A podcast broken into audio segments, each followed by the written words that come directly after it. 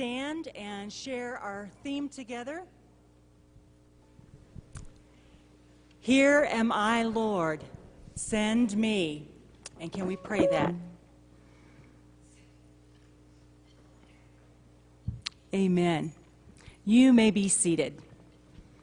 Some of you might have been here last night, but uh, tonight is another service with us uh, sharing in the this is actually the 37th annual DeLong Sermon Series chapel service. And I just want to read just a little bit. Some of the material uh, is in your program tonight, but just to share briefly that the DeLong Sermon Series is made possible through the Nazarene Bible College and the generosity of the Dr. Russell V. DeLong family in honor of his father, Thomas Walter DeLong. Students in this series are nominated by their Christian Preaching to professors and invited to participate by submitting a sermon manuscript. All these manuscripts are anonymously evaluated by a committee of the faculty, and for those that are chosen, um, they're sharing last night and tonight. And we have tonight with us um, Mr. Joshua Hutto, and he is here from Cordova, Alabama. And so, could we just give him a warm welcome?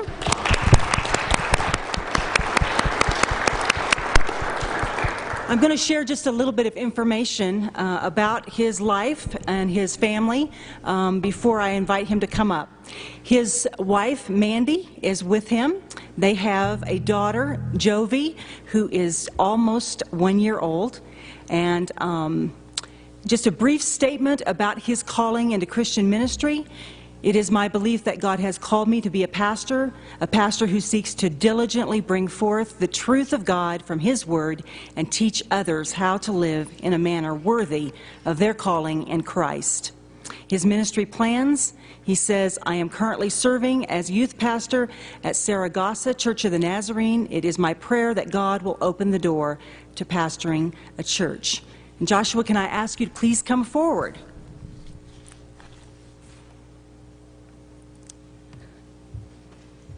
I'm just going to read this. The certificate is hereby awarded to Joshua Hutto in recognition of his participation as a preacher in the DeLong Sermon Series on this fourth day of May 2011 at Nazarene Bible College, Colorado Springs, Colorado.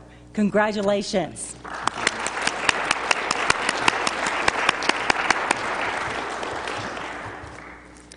And we're ready to worship. This time we're ready for our message, and I just want to pray for Joshua for just a moment. Can we just bow? Heavenly Father, we thank you for this time to be together, for this time to celebrate you, for this time to be more aware of your holiness. Thank you that you take us on this journey, Lord, of revealing more and more to us about who you are. Lord, we want to thank you for Joshua and Mandy for their lives, for their ministry. And Lord, as he comes to us tonight, I just ask for your special touch upon him, for your anointing. Um, God, thank you for his willingness to serve you, that he has said, Yes, Lord, to your call. So we commit the service to you in Jesus' name. And everyone said, Amen.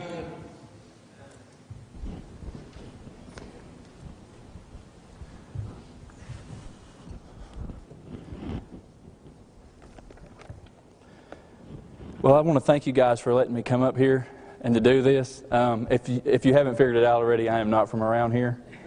Um, so you'll have to look through my slight, slight accent. Um, but like, like Miss Lamb said, me and Mandy, we are from the state of Alabama. And just like someone shouted earlier, when you yell Roll Tide at me, I do have to yell it back. It is state law, um, at least where I'm from. At least where I'm from. But anyway, but uh, we're going to talk about holiness a little bit tonight. And um, when I first became a Christian, the call to be holy was something that I struggled with, mainly because I didn't understand what it meant.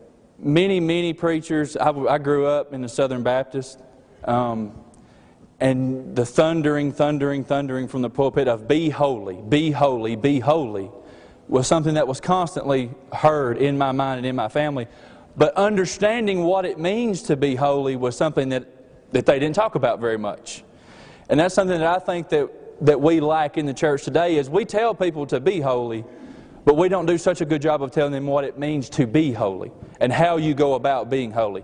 So we're going to take a look tonight at 1 Peter chapter 1, and we're just going to focus in on two verses on 15 and 16, but I'm going to start reading in verse 13. If you would stand with me this evening. 1 Peter chapter 1 verse 13. So think clearly and exercise self-control. Look forward to the gracious salvation that will come to you when Jesus Christ is revealed to the world. So you must live as God's obedient children. Don't slip back into your old ways of living to satisfy your own desires. You didn't know any better then. But now you must be holy in everything you do, just as God who chose you is holy. For the scriptures say, You must be holy because I am holy. Father, we thank you for this, this opportunity to be in your house tonight, Lord. And I would just pray, Father, that you would just take this message tonight, Lord God, that you would mend it, that you would form it to your will tonight, Lord. May it manifest in our hearts and our souls, Lord, and may you use it to teach us all tonight, Father, what it means to be holy and what it means to live in a relationship with you. In the name of Jesus we pray. Amen. In trying to figure out what it means to be holy, we have to understand what the word means. Now, Peter uses a Greek term called hagios, and yes, I realize that I probably butchered that word. Um, and you're going to get that a lot from me tonight because there's probably going to, I'm probably going to invent some things that you haven't heard before. But hagios was a term that Peter uses, and it talks about being, being separated, to be set apart, to be called apart.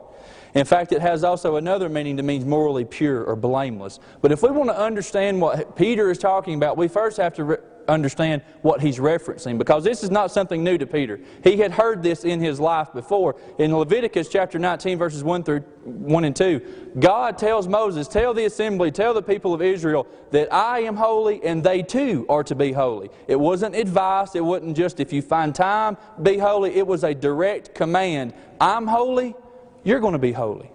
But what does that term holy mean? If you look in the Old Testament, it translates the Hebrew into a term called Kodesh. What that means is, is set apart, to be separate. But how are you and I, how are we set apart? How do we become separate? Dr. William Greathouse talks about there are three characteristics, three meanings of the term Kodesh in the Old Testament. That it could mean separation, that it can mean glory, and then it can, mean, can be talked about in terms of purity. We're going to talk about that real quick tonight.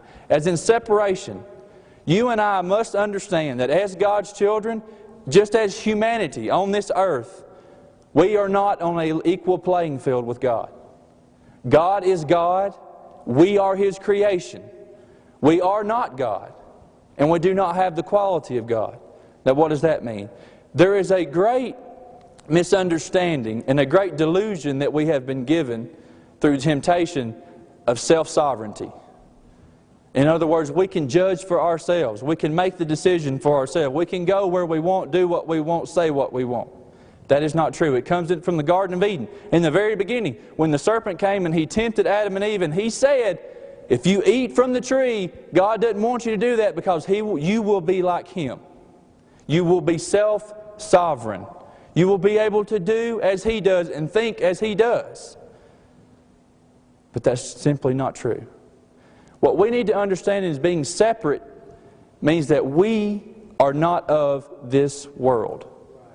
God is not of this world, and if we are going to be holy, if we're going to be separated, it's much more than being separate from the flesh, from the world. It's more about being separate to God and being in right relationship with God and being in close, close proximity to Him not so much from the things of this world, but to Him.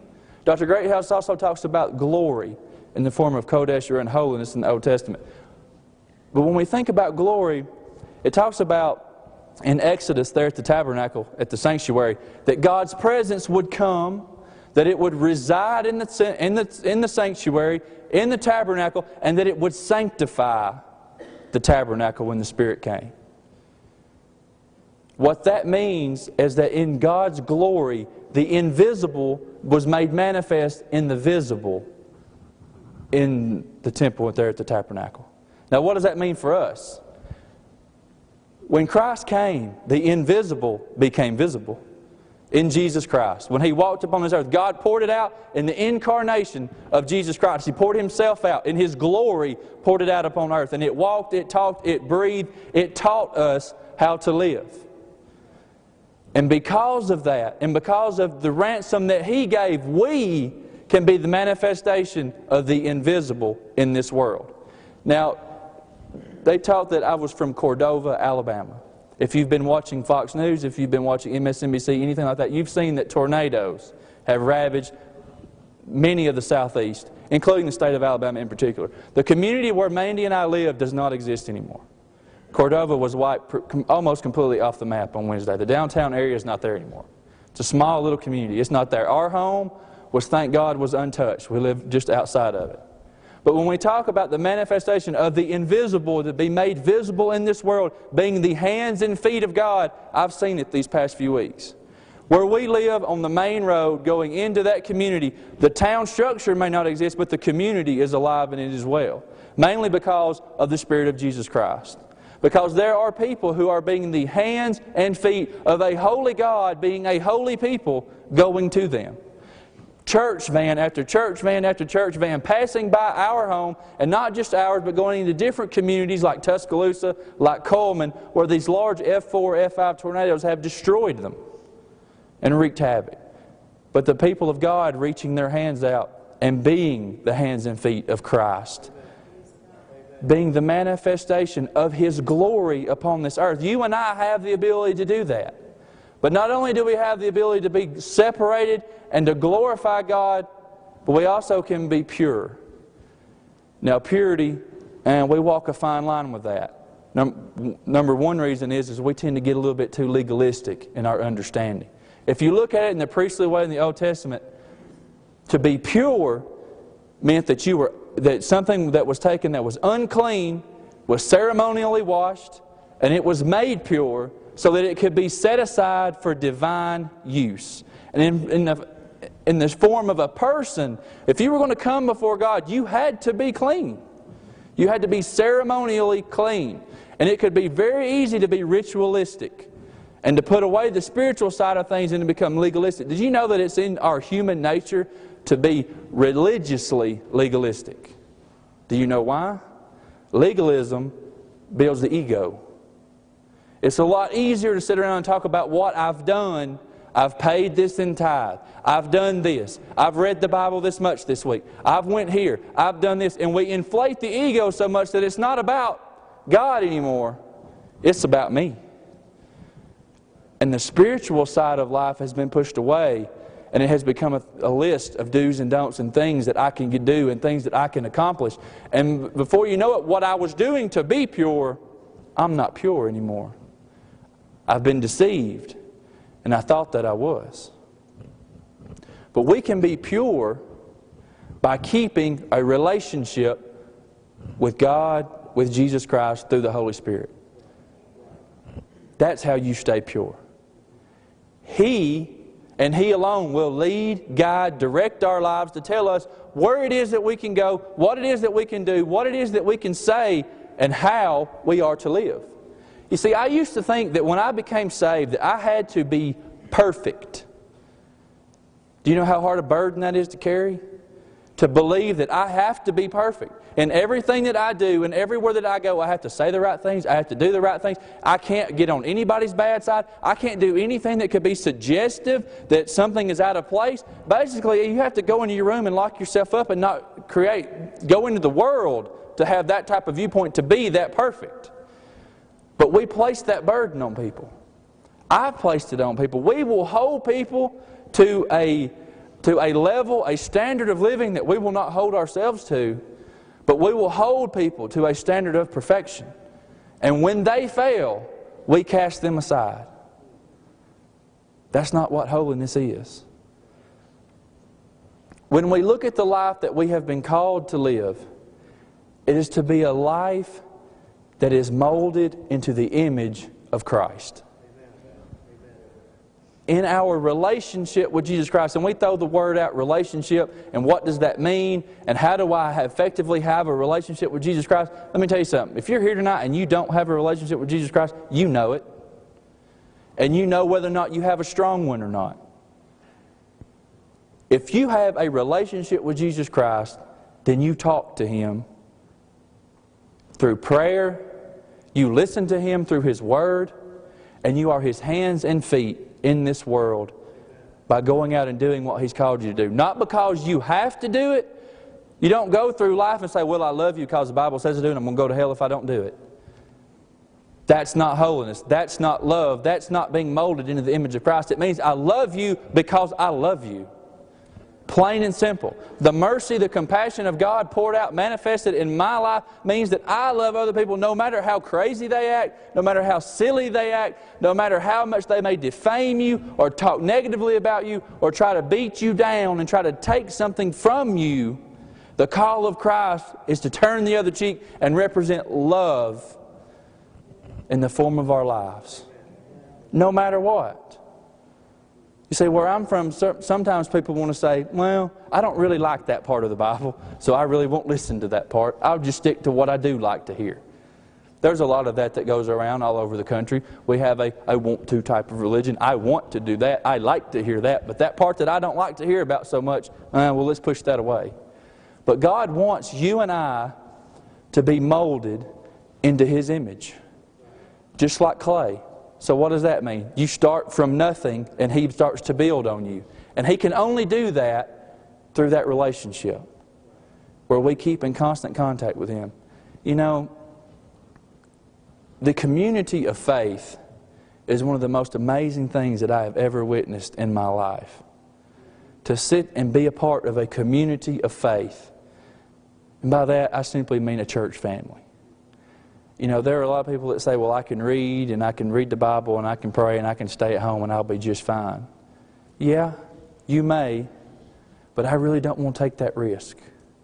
You see, we were created for relationship relationship with God, relationship with one another, formed to be together, to work together, to be the body of Christ. And growing in a holy relationship means being with one another and learning from one another. You know, there were times in my life, I remember one of the most important discussions I ever had with a teenager was when his parents were going through a divorce. And he came to me and he said, Josh, it's all my fault. I've done, my parents, if I would have done this, they would stay together. If I would do this, they would stay together. I've been in that situation. I know when my parents got a divorce, the first thing I could do was blame myself and think, well, what could I have done? What could I have done? What could I have done differently? All this other stuff. And when he came to me, and I had the opportunity to look him in the eye and say, Don't let yourself be fooled by that. Do you think anybody else would have been able to reach you? He would have come to that understanding without someone coming to him and saying, No, let's put you back on the right path. Do you know how many people go through life and they struggle, but yet they don't go to anyone seeking direction? Most importantly, they don't go to God seeking direction, but they don't go to people and ask them. They don't go to their church family and say, What can I do to better this? If you're created for holiness, if you're created a relationship, if you're created to process in love being molded into the image of Christ, then the most important thing that we should do is love one another just as Jesus loved us.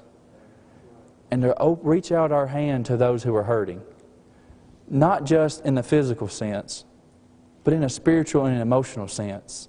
Have you ever been around that person and you know that there's something going on with them just by the way that they act? Something's off. You know, if you have a relationship with someone, you know when they're down, you know when they're out. You don't think God doesn't call us to reach out to one another?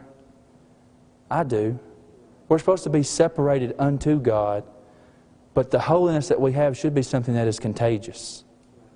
You know, Dr. George Lyon talks about holiness as being a contagiousness, a fire that breathes out, that touches one another's lives so that it moves from one to the other, something that is contagious, something more, um, something more contagious than a deadly disease, something that moves in people's lives. Now, that's a fantastic way to think about how we live our lives. It's also very scary to sit here and to think, well, whoa, wait a minute, I don't have that type of life. My life's not separated. I'm not separate to God. I don't have that type of relationship. I don't glory in Christ. He doesn't, he's not manifested in my life out into this world so that they, so that the people that I come into contact with cannot see the invisible God in my life. And for all means, I'm not pure. You know, we fool ourselves when we think we are. But just as Isaiah said when he knelt before him and he said, I see my uncleanness within me, I am wretched, just as Job did. And just like with Isaiah, the angel came and brought the coal to his lips and cleaned him. And he was in a, a position to say, as it said on here, Send me, Lord.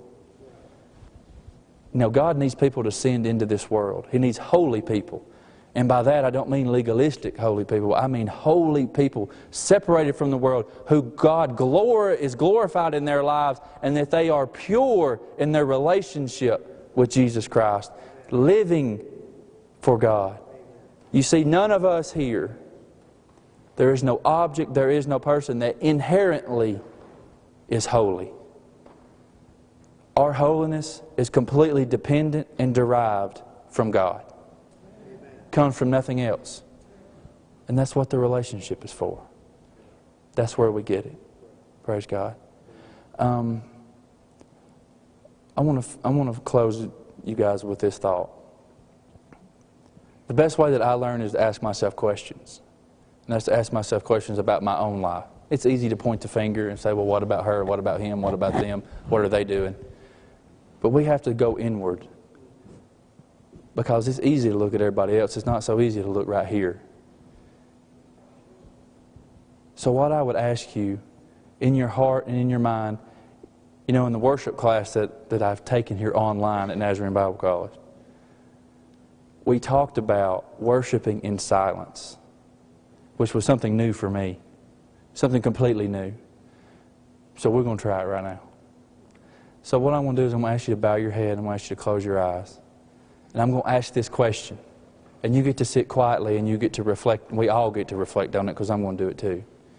And here's that question Are you separate? Are you called apart?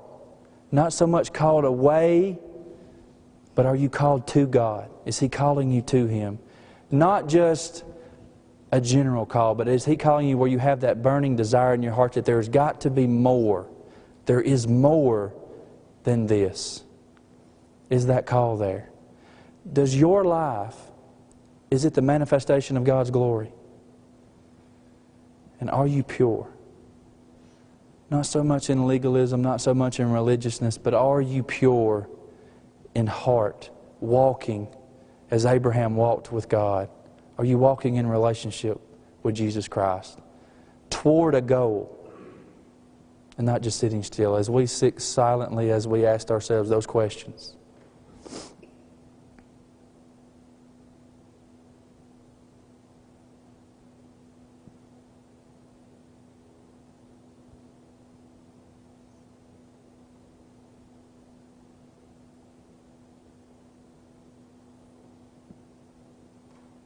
Father, we thank you so much for your word. Father, you don't come to us just as you did before, where you came and you spoke audibly to prophets and you spoke audibly to kings and such, Father. But you come to us in your word. Lord God, you've laid everything before us, Father. And the power that is your Holy Spirit, Lord, as it searches our hearts, as it searches our minds and searches our souls. And everything that we do and everywhere that we go, Lord, I would just pray, Father, for our hearts to be separate, separated to you, Father, focused on being your glory and being your pure, refined image. So that when we go forth into this world, Father, we don't go because we have to, but we go because we love to. That we love to be your people, that we love to produce in those, those around us the mercy and the compassion that you've showed us. As it says in the book of Jude, Father, we do not want anyone to fall into the fire. That it is our duty to snatch them from the fire. And Lord God, it is our duty just to hate the, we can hate the sin, we can hate the garment, but not the individual that it makes up. Father, I would just pray for holy hearts tonight, holy minds, as we go forward into your world. Into the name of Jesus Christ we pray. Amen. Amen. Thank you, guys. Thank you.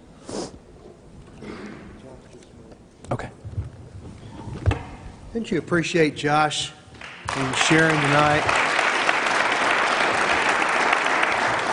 Uh, You know, you did an outstanding job tonight, Josh, and uh, this is not easy to, to uh, come into a community that you haven't worshiped with, maybe online a few times through the videos or stuff, but uh, we want you to know that, that you're, a- you're a big part of us. Thank you. And, uh, and we're thankful for the call that God has placed on your heart and on your life, and that you are preparing for that call. And I, I can tell you, uh, folks, I, I've got family that lives in Alabama, and um, there is just absolutely no way to adequately describe the devastation of that state. And uh, it would have been easy for Josh and Mandy to say, well, we, we need to stay at home.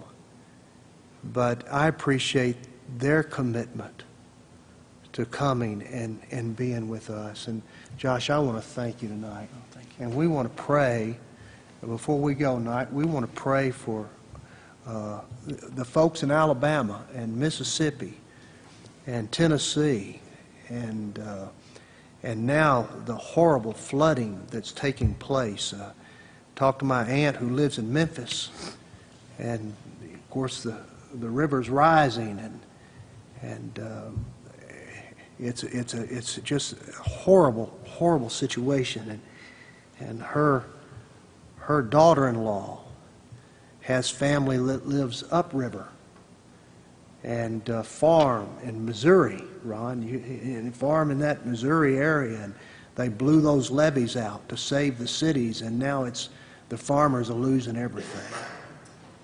And um, we get we get upset a little bit with cold weather and a little bit of snow on Easter, but we have folks suffering around our country today. And um, I, I really want us to pray for our family members and in these areas that, that God, God would come. I heard that how many people are missing in Alabama? They can't find them? There they, there are, the last time I saw, there was over a 150 that are just still missing. You have to understand that, I think it was, I was, um, I'm actually going through the holiness class, and Dr. Pointer is uh, my professor, and we were, um, I was trying to explain to him what was going on, and I said, it's the weirdest thing. It almost seems strategic, the way that these things landed. I mean, if you're talking about, and I know you guys don't know these areas, but Tuscaloosa is where the University of Alabama is. It's one of the largest cities in the state. It went right through downtown. It went through a city area. Cullman, fifth, sixth largest city in the state, went right through the downtown area. It was like a lot of these things, when they hit, they went right through downtown urban areas. The area in Birmingham that it hit, I preached um, Sunday morning at a place in Rainbow City, and we drove through a place called Pratt City, which is north of Birmingham.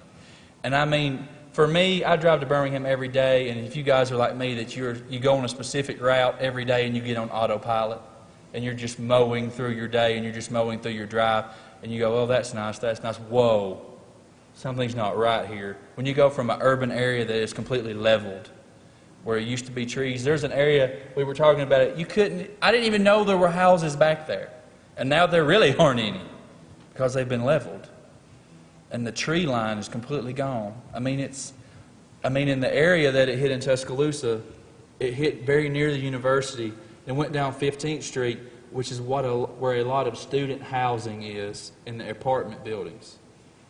And there were people tossed and thrown in these apartments. I deal with teenagers every day. I deal uh, on a daily basis. I deal with college students. I mean, I'm talking about 18, 19, 20 year old college students. They ain't afraid of any tornado. They didn't think anything about it until it was on top of them. And then it was too late. Yeah. And then you get in these urban, these rural areas. Like Cordova, where we live, a tornado hit at what, 5.30 that morning? Hit downtown. The 3.30 one that come through, same path. What the first one missed, the second one took out. I mean, it's just sheer devastation. Well, it is, it is something that we need to pray about tonight, and we want to pray about.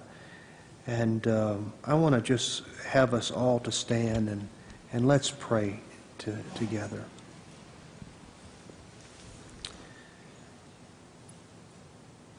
Heavenly Father, tonight we thank you for Josh and Mandy and that they have come to be with us.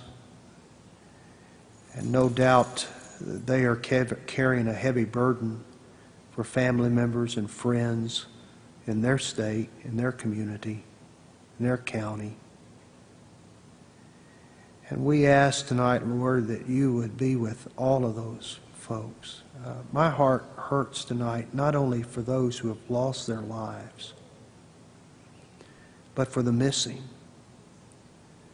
and all that goes along with that, Father. I pray tonight that your grace would be sufficient in this great hour of need, Lord. I pray for the churches and all of the groups that have come in to help, that you would, uh, that you would give them strength beyond themselves. We pray for um, the folks along the Mississippi.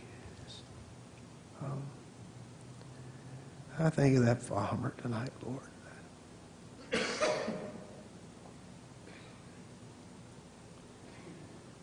That lost everything today. I pray for that man, Father. And so many others that in this day just need a word from you, Father. A word of your grace and love. And we ask that you would go to them. I pray that you would be with Josh and Mandy as they return home and, and uh, as they minister. May you empower them. And may they truly be your hands, Heavenly Father, your feet and your voice to those in these hours. And we thank you again for this college and for all of the called ones. We thank you and praise you tonight. Now bless us as we go. This we pray in the name of Jesus. Amen. Amen. God bless you. Thank you, Josh. Are you going, are you going to, when they reschedule it, will you